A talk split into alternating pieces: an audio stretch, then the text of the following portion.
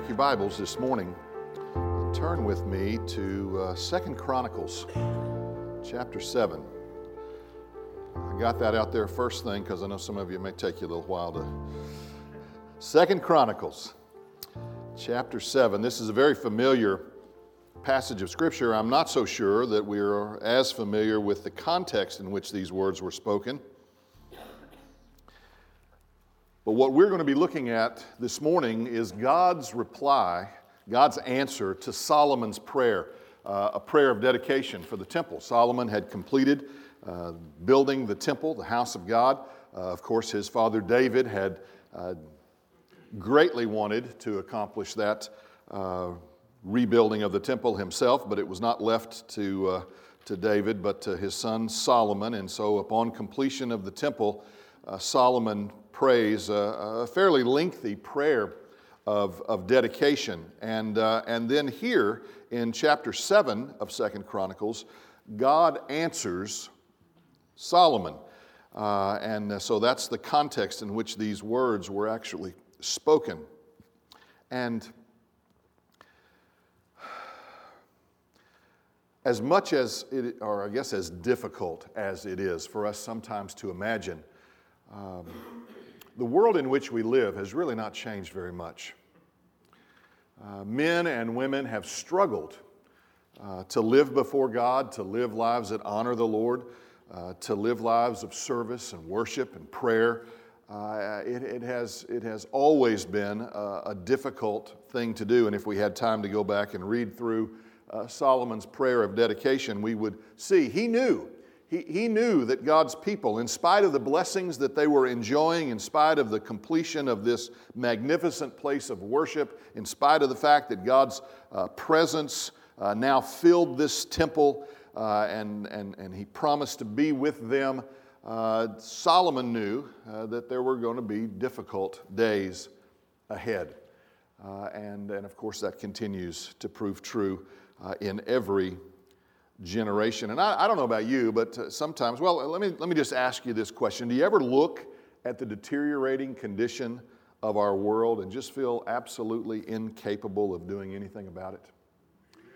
I, mean, you know, I, I had really hoped that as we began 2022, uh, that as far as our church and its schedule, uh, you know, that we would kind of be able to just uh, begin anew uh, with uh, little to no consideration uh, of the pandemic that has plagued us for the last couple of years, but uh, the reality is the number of new cases uh, are, are, skyrocketing. We're, we're, we're, we're, setting new records of, of cases. I know that the Omicron uh, variant doesn't seem to uh, produce the, the, the, the, same kind of severe symptoms that earlier uh, infections did, but nonetheless, we're, we're just having this surge of sickness once again in our community and, and really around the world. And, and, and again, it, it's just a, it's this feeling of helplessness sometimes. We want things to be different.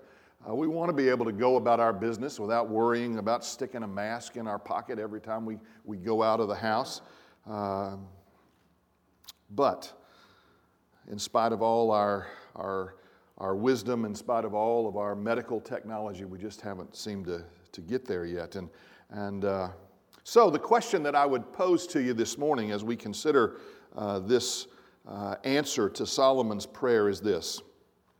What do you suppose would happen if we, and, and when I say we, I'm talking about we, you and I, right here, those of you who are, who are watching at home on our, our live stream, what if we committed ourselves to seeking God this year, to seeking help from the one for whom nothing is too difficult. You know, the reality is we have to, we have to understand, and we are confronted uh, regularly with the, again, the impossibility uh, of accomplishing the things that we would like to accomplish. Uh, because we are human, we are finite. We, we eventually come to an end of our intellectual ability, of our physical ability, uh, we, we, we reach an end. We, we've done all that we know to do, and, uh, and nothing has, has succeeded. Uh, and, and, I guess what I would say to you today is, is, is the wonderful news of this passage of Scripture and so many others is that God never reaches his end.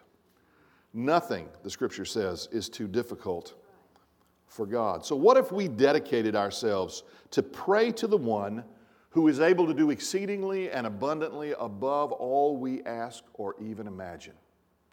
Simple questions. Uh, what if we simply decided to pray? And, church, that's going to be the focus of our preaching for the next several weeks.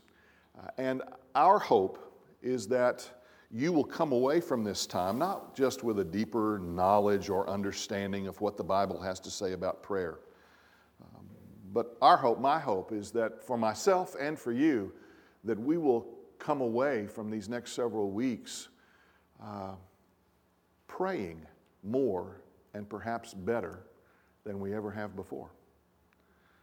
Uh, I, I, I want to challenge you through this message and the ones that will follow. Uh, I want to challenge you to grow in your understanding of who God is. I, I believe it'll make you a better prayer warrior. I want to challenge you to grow in your understanding of what the Bible has to say about prayer. But most of all, I hope that what will happen over the course of the next several weeks is that you will become, that I will become truly a person whose life is devoted to prayer. Second Chronicles, chapter 7. I'm going to begin reading in verse 13. Just going to read two verses. Uh, that'll be more than we can handle this morning, I'm quite certain. Two verses.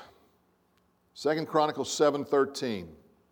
And this is God's response. These are, these are God's words to Solomon. He says in answer to Solomon's prayer, He says, When I shut up the heavens so that there is no rain, or command the locusts to devour the land, or send pestilence among my people, if my people who are called by my name humble themselves and pray and seek my face and turn from their wicked ways, then I will hear from heaven and will forgive their sin and will heal their land. That was God's answer to Solomon's prayer. And let me tell you, those words are as true for God's people today as they were then. Let me pray with you. Let me pray. Father, we are so thankful today for the Word of God, these ancient words that we have sung about already. Uh, and Lord, we know that you have given us your Word, not so that we can simply store it up uh, in our heads or even in our hearts, Lord. But your desire for us is to hear and understand your instruction so that we might better live the lives that you have called us to so that we might be uh, the people that you have created us to be in your Son, Christ Jesus. Lord, uh, you are still a God who hears and who answers prayer. You are still a God who moves in behalf of the cries of your children. Lord, you make that abundantly clear, not only here in this passage, but, but throughout the Word of God. And so I pray today, Father, as we seek uh, renewal, restoration. Lord, that, that's what we want for ourselves and for our church. Lord, we, we want to be used of God uh, greatly, mightily. We, we want to have, uh, well, we, we want to be people of influence. We, we want to be a people who has an impact on the world uh, in which we live. Father, we want to be known as, as your people. Father, we want to honor you. We want to glorify you. We want to be used of you. We want to be fruitful, productive. We want to be blessed and we want to be a blessing. And so we pray today, Lord, that you would hear our, our prayer and that you would move in our behalf and that you would do things in and through us that we could never do ourselves. We'll give you praise and honor and glory for it. In Jesus' name we pray. Amen. You know, you would think that simply because of the God that uh, God reveals himself to be in the pages of Scripture, that, that as the people of God, we wouldn't need a lot of uh, provocation uh, to pray. But, but as we know, that's, that's really not the case, is it? And so, again, what I would do is I would just direct you this morning to consider the world in which we live and the issues that, that we face as a people. Uh, that ought to be ample provocation to pray. Uh, when we look at the violence, the division, uh, the injustice, the disease uh, that exists in our world today, it ought to provoke us to pray. Uh, it ought to, ought to send us running to our prayer closets, to our altars. Uh, we ought to be a people who, who pray. And, and in times such as these, perhaps uh, in ways that we wouldn't typically pray. God lays out just a few things that were going on here or that perhaps would go on. Um, notice what he says. And again, all of these specific issues that God deals with in verse 13, these, these, these provocations to prayer, are, are direct answers to what Solomon has asked God. Uh, and, and so he, he basically answers Solomon's prayer. He says, Look, when I, when I shut up the heavens so that there is no rain, you need to pray. And, and, and again, this idea of shutting up the heavens. Uh, the geographic location of Israel, the, the promised land, the land flowing with milk and honey, the place where God's people were to live and raise their families, where God would dwell with them and lead them and direct them, was a, was a difficult place to live. We, we would have thought or would like to think perhaps that, that God would have chosen a, a location for his people that would be somewhat like the Garden of Eden, where things like farming and agriculture, raising livestock would just come easy. But that wasn't the case. Israel was not a place like that. Uh, the upper portion of Israel is often referred to as the, the Fertile Crescent. So there were areas in Israel where farming was, was a little bit easier and raising livestock, but, but for the most part, Israel was a, was a dry, barren place. And, and the people of Israel were absolutely dependent upon the rains to come in their seasons so that they could produce crops and raise livestock in order to provide for their families. And let me tell you, when the rains didn't come, well, there was a time of desperation because they were absolutely essential. Without the rains, there would be no crop. Without the crop, there would be no food. Without food, there would be no life. And so God says, when times get desperate, have you ever been desperate for God?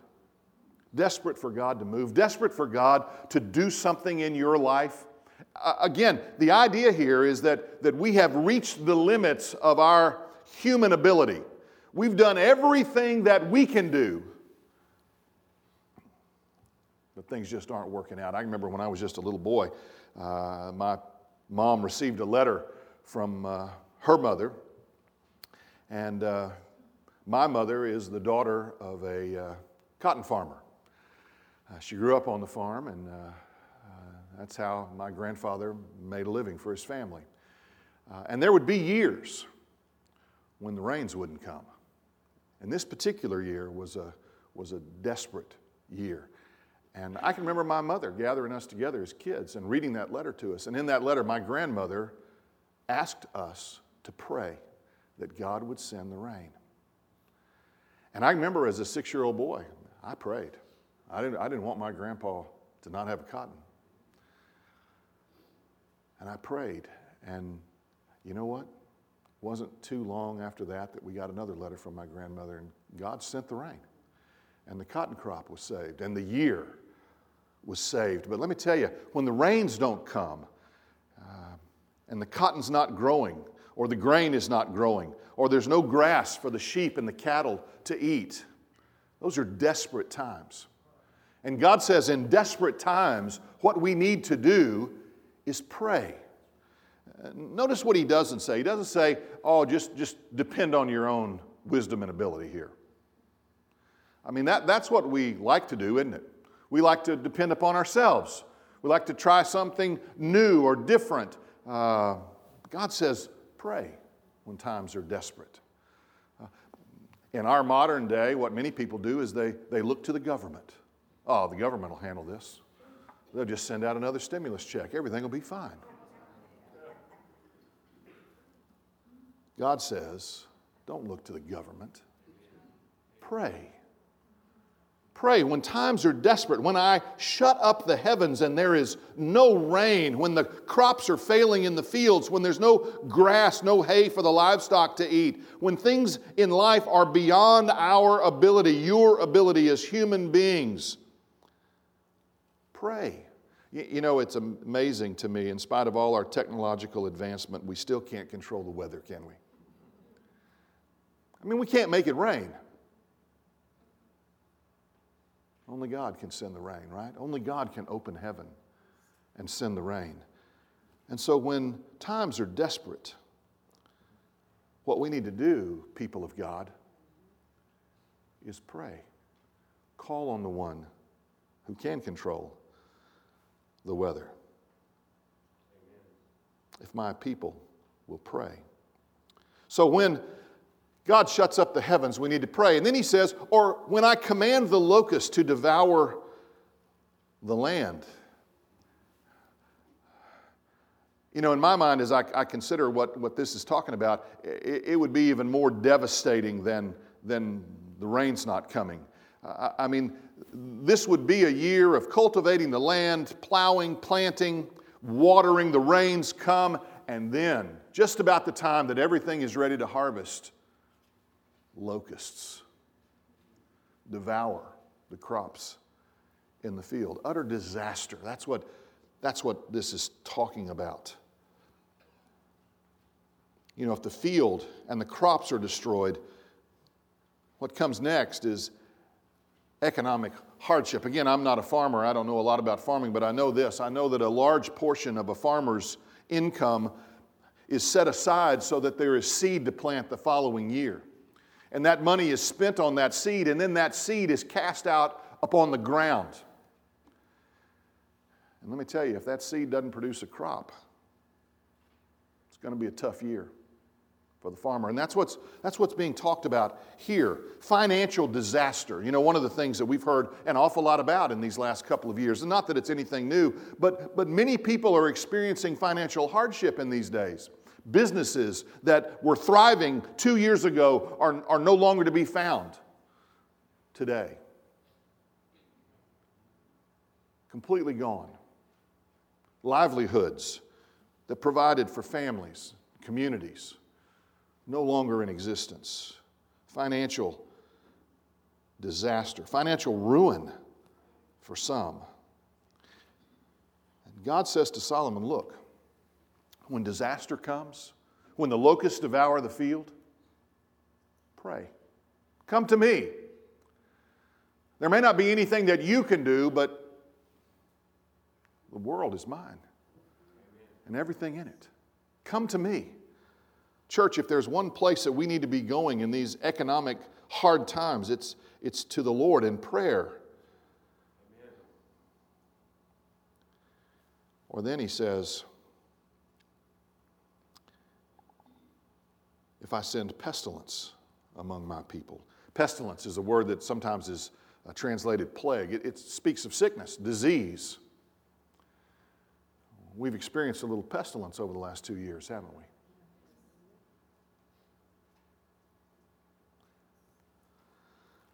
For two years, we've experienced a worldwide pandemic. And as I mentioned a moment ago, uh, as much as I had hoped that we wouldn't have to even be thinking or talking about it today. Here we are. The Omicron variant has sent the number of new cases to record highs, more than a million a day in the U.S., 7,000 new cases a day here in Dallas County. It's incredible. What happens? What should we do? when there's pestilence sent among us? Well, God says, pray. Pray, don't panic. pray. If these two years have done anything, they should have provoked us to pray. You know, there's an old joke, you know, kind of goes something like this this pastor standing before these people, and, and he says, and, in the, the, the title of our sermon series, Let us pray. Let us pray. And one little lady looked at the little lady sitting next to her. He says, she says, My goodness, has it come to that? Church, it's come to that. Let us pray when we're desperate, when disaster is, is, is wreaking havoc in our lives, when disease is out of control. Pray.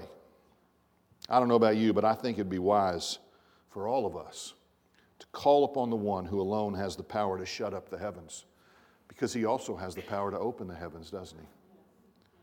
I believe we should cry out for help to the one who can command the locust because he can send them away as well.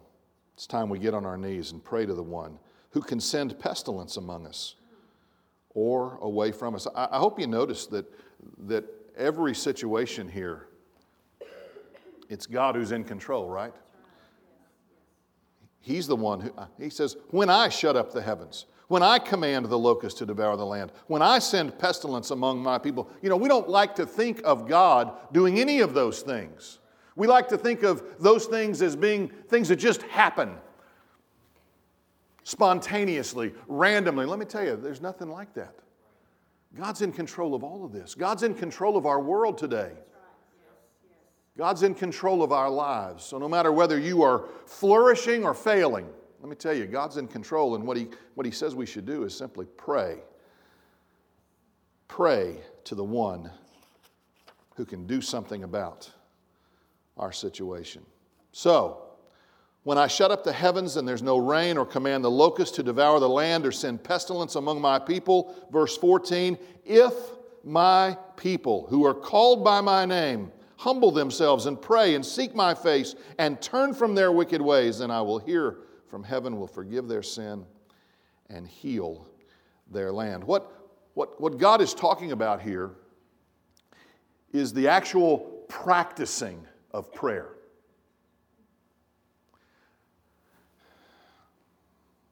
I kind of hate to admit this, but I'll, I'll do it anyway.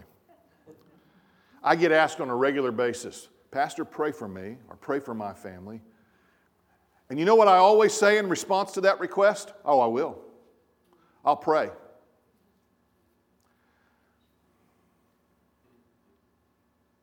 You ever get asked that question and respond in that same way? And then we don't pray? Other things seem more important at the time. Church, there is nothing more important that we can do than pray. Nothing more powerful that we can do than pray. God says, when all of these troubles come, when I send these troubles into your life, pray. And notice, notice who he's speaking to here. I, I, love this. He says, If my people who are called by my name, do you know that in this world in which we live, we bear this wonderful distinction from most of the world? And you know what that distinction is? We're God's people. Not everybody can make that claim. Israel could make that claim in the Old Testament, Solomon's day. They were the people of God. They were those who were called by God's name. Prayer is the wonderful privilege of God's people. We have access to God, right? Jesus Christ, our Lord and Savior, refers to himself as our intercession. He took his seat at the right hand of the Father in order to intercede for us. Now, first and foremost, we can know that, that Jesus is there at the right hand of the Father praying for us. But we can also know with absolute certainty that because Jesus is seated there at the right hand of the Father, that you and I who are in Christ now have constant, continual access to the throne of grace. We have access to God. through Jesus Christ. It's a, it's a wonderful distinction. I, I think sometimes that we don't consider it a distinction. And, and I, I think it's, well, we need to know, church, that prayer is a promise that God has made to His people, my people, called by my name. And, and when we fail to engage in prayer, when we fail to practice, to put pra- prayer into practice in our lives, we are forfeiting this wonderful, wonderful privilege. In Isaiah 43, God, God speaks to his people and, and he says this He says, Fear not, for I have redeemed you. I have called you by name. You are mine. When you pass through the waters, I will be with you. In other words, when trouble comes, I'll be with you. When you walk through the fire, you shall not be burned. When things really get bad, you can count on me, church. I'm going to be there. We have this distinction among the people of the world. We are God's people. We are people called by His name. We are the people of God. And again, I've shared over the years, and I won't go to, to, any length this morning, but we are God's first and foremost because He created us for Himself, and then He redeemed us, just as the words came through Isaiah the prophet I've redeemed you. You're mine. We've been bought with a price, is the way the Apostle Paul says it. We belong to God, and I'm so thankful today that we bear this distinction. As a matter of fact, those words, called by my name, if, if uh, again, I said I wasn't much of a farmer, I'm not much of a cowboy either, but you know what? That, that, that's, that refers to branding cattle. To be called by my name means to be marked or branded, to demonstrate ownership and responsibility. God owns us, we're His. And as such, we have such great responsibility before Him and before the rest of the world. And so we're to pray. We're His people, called by His name. And He says, so first of all, He says we need to humble ourselves. If my people who are called by my name humble themselves, this is we're, we're getting a description of what prayer involves and what, what prayer entails. And, and, and prayer is an acknowledgement of our dependence upon God. You know, that's one of the things that us cowboys, us Westerners, uh, we don't like to think about sometimes. We like to consider ourselves ruggedly independent. We don't need anybody. Let me tell you, that's, that's so foolish. We need more help than we can imagine, and we certainly need the help of Almighty God. We are absolutely dependent on Him. Remember, He's the one who controls the weather. He's the one who can send the locusts to devour the crops or, or send them away. He's the one that, that, that sends pestilence among his people or, or eliminates it. It's, it's God and only God who can do that. We are absolutely dependent upon him, and prayer is an acknowledgement of our dependence. Now, in our text, the trouble that God's people faced potentially was a trouble that resulted from their own sin. All right, that was, that was the prayer that Solomon prayed. He, he knew people, he knew himself. You know, he was the wisest of all men that ever lived, and he was as wicked as any man that ever lived.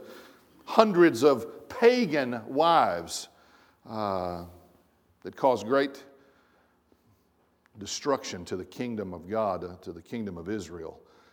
Uh, Solomon knew what it was to be a man, and, and, and he knew that there would come a time when even God's own people would, would sin. They would, they would fail, uh, and they would bring trouble upon themselves. You know, I guess the sin in the lives of an individual is not the only reason that trouble comes. You realize that, right? Sometimes the trouble that you experience has no direct link to anything that you may have done or not done. But here in this text, this trouble, this, this danger, this, this destruction was, was caused by the, the sin of the people. And let me tell you, when, when we face hard times, it ought to prompt us to at least consider our lives, to wonder how much of the trouble that we're experiencing may be of our own making. You know, the word sin in the New, well, both New Testament and Old Testament, there's an, an idea of, of behind that word sin is, is to simply miss the mark. In other words, it, it doesn't require just blatant disregard for God or God's word. Uh, we, we can sin, we can miss the mark even if we're giving it our best shot. And don't we often do that? So God says, Look, humble yourself, acknowledge your weakness, your failure, your tendency to wander. Acknowledge that. And, and, and, and beyond acknowledging it, the word humble really speaks of expressing grief over our sin. You know, the, the Bible says that there's a godly sorrow, right, that leads to repentance. That, that's the idea here grieving or sorrowing over our sin means to take responsibility for our actions or our lack of action. You know, when I think about the ministry of this church, the first thing I have to do if I'm not satisfied is to look here. What is it that I've done or what is it that I have not done? That's what all of us need to do. That's the idea here behind humbling yourself, taking responsibility. You know, we live in a world that does not want to take responsibility for anything. It's always somebody else's fault, it's always somebody else's responsibility. Church, that is not what God has called us. That's not the attitude God has called us to. We are to always allow Him to seek our hearts.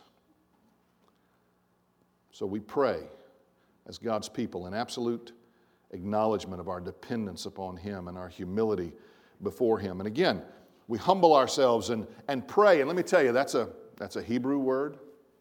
You know what it means? It means to pray. Nothing fancy here, nothing complicated,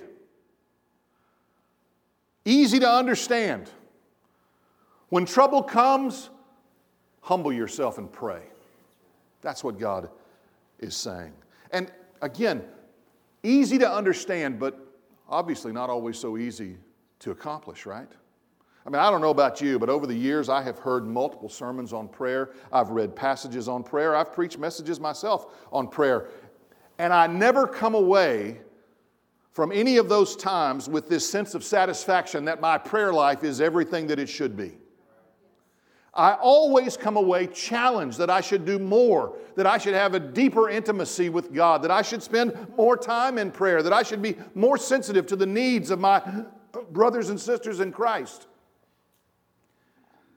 Never this sense of satisfaction. Oh, yeah, well, I, I pray. I pray plenty.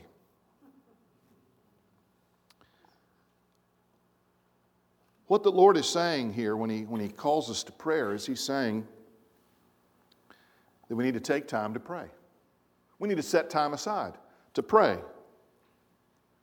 Pray, church, that's what he says. It's a discipline that each of us needs to cultivate in our lives. And, and, and as we pray, he says, Seek my face. The word seek speaks of a diligent pursuit. In other words, I want to know who God is. It is the desire of my heart to understand more fully, more deeply, more intimately who God is, to, to have a, a greater knowledge of what it is that God is doing in my life and what He expects from me. You know, God has every right to have expectations of us, right? I mean, we're His, we belong to Him, we've been called by His name. He expects us to pray. And we need to do that with the utmost diligence. Our prayer should be for God's presence and God's power to be manifested in our lives. You know, if there's one thing I want for this new year, I, I want the presence and power of God to be manifested at Calvary Hill Baptist Church and through the people of Calvary Hill Baptist Church. I want people to see you and to know that you're a person who loves the Lord. I want them to see hope in you and joy. I want them to see that in me. A love for the Word of God deep desire to serve one another faithfully, to love one another, diligence in prayer.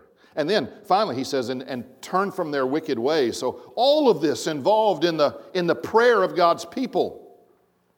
This Again, repentance, this determination to live differently. I had a pastor uh, ask me one time, kind of shared the history of our church and how we've we grew in membership and how of late we've, we've seen our numbers decline. And, and uh, he said, Well, what, what, are you doing about that? And, and I, I said, Well, you know what? I've just determined I'm going to keep doing what I've always done. and he looked at me, he said, Isn't that the definition of insanity? just doing the same old thing and expecting a different outcome?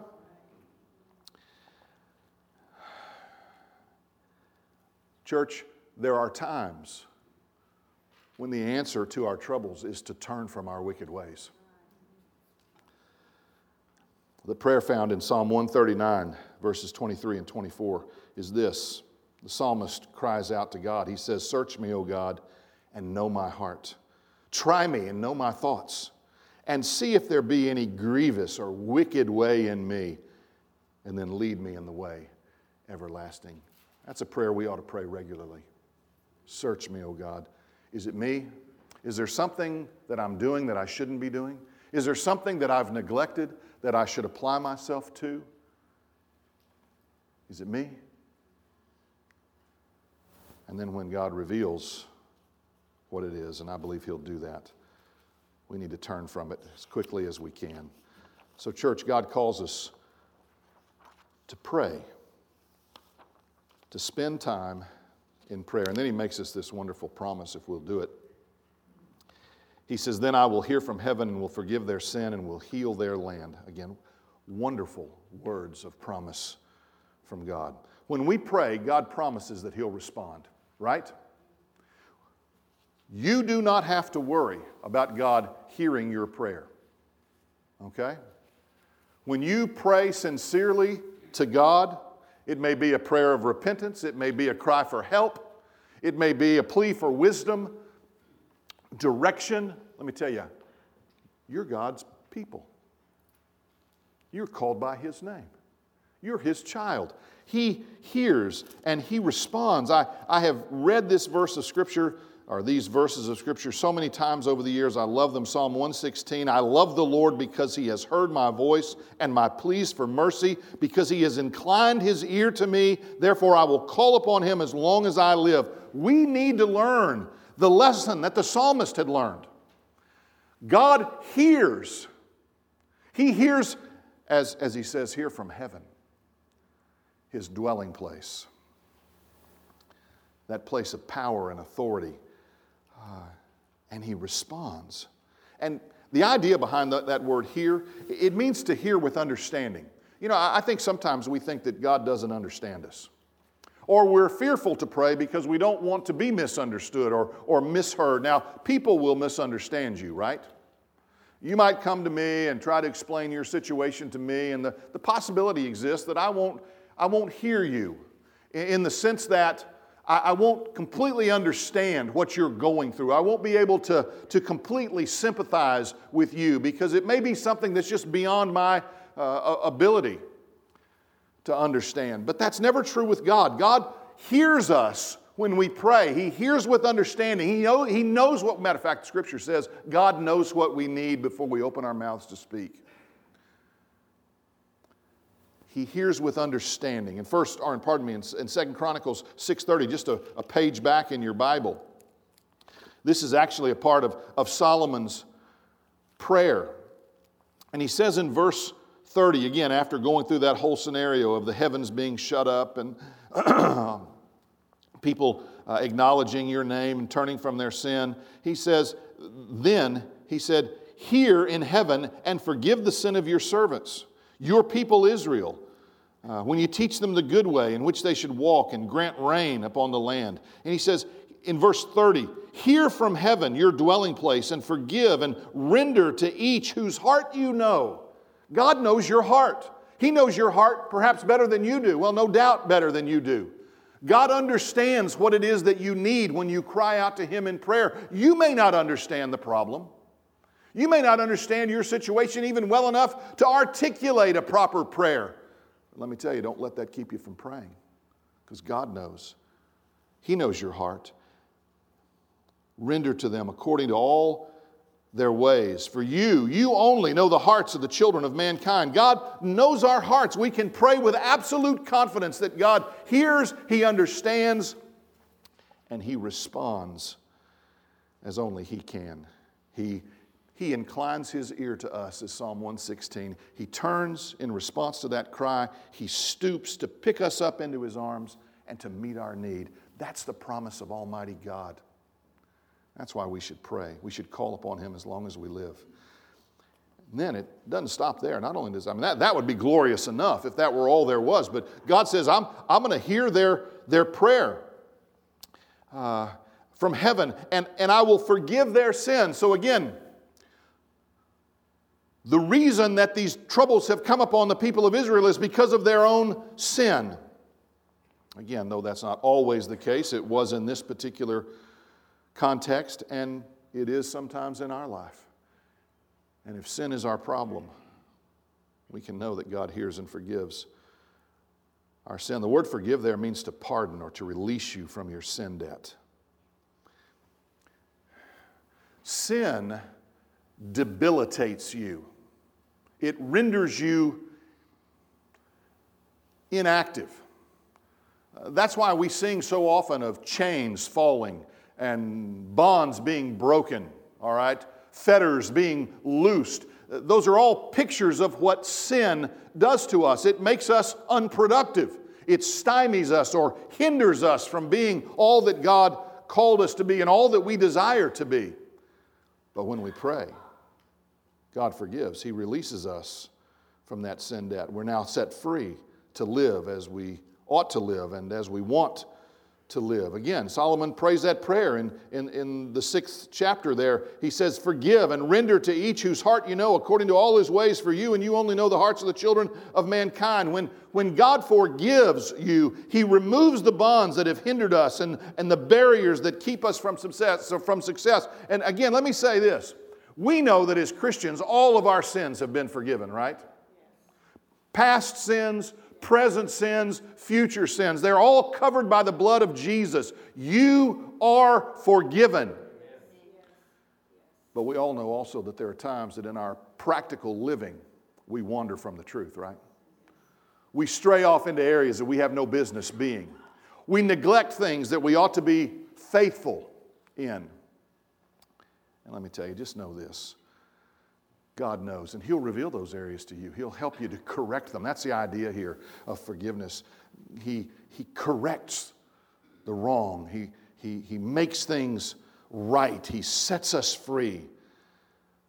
He tears down the, the barriers that have kept us from being all that God desires us to be. He will forgive your sin and then finally heal their land. The words speak of restoration. That, that's what the word heal really means. It means to restore, to, to restore to the, its original quality. Uh, again, Solomon's praying for forgiveness.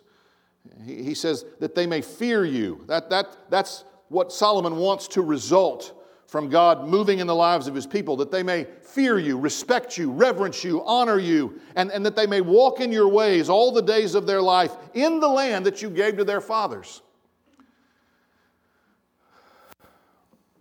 There are times when our lives are not what they should be. God wants to restore to you the life that He desires you to live. There are times when we're not as productive or fruitful as we ought to be, as God would want us to be. Again, we need revival, right? We need renewal, we need restoration. And it all comes as we faithfully pray and trust God to heal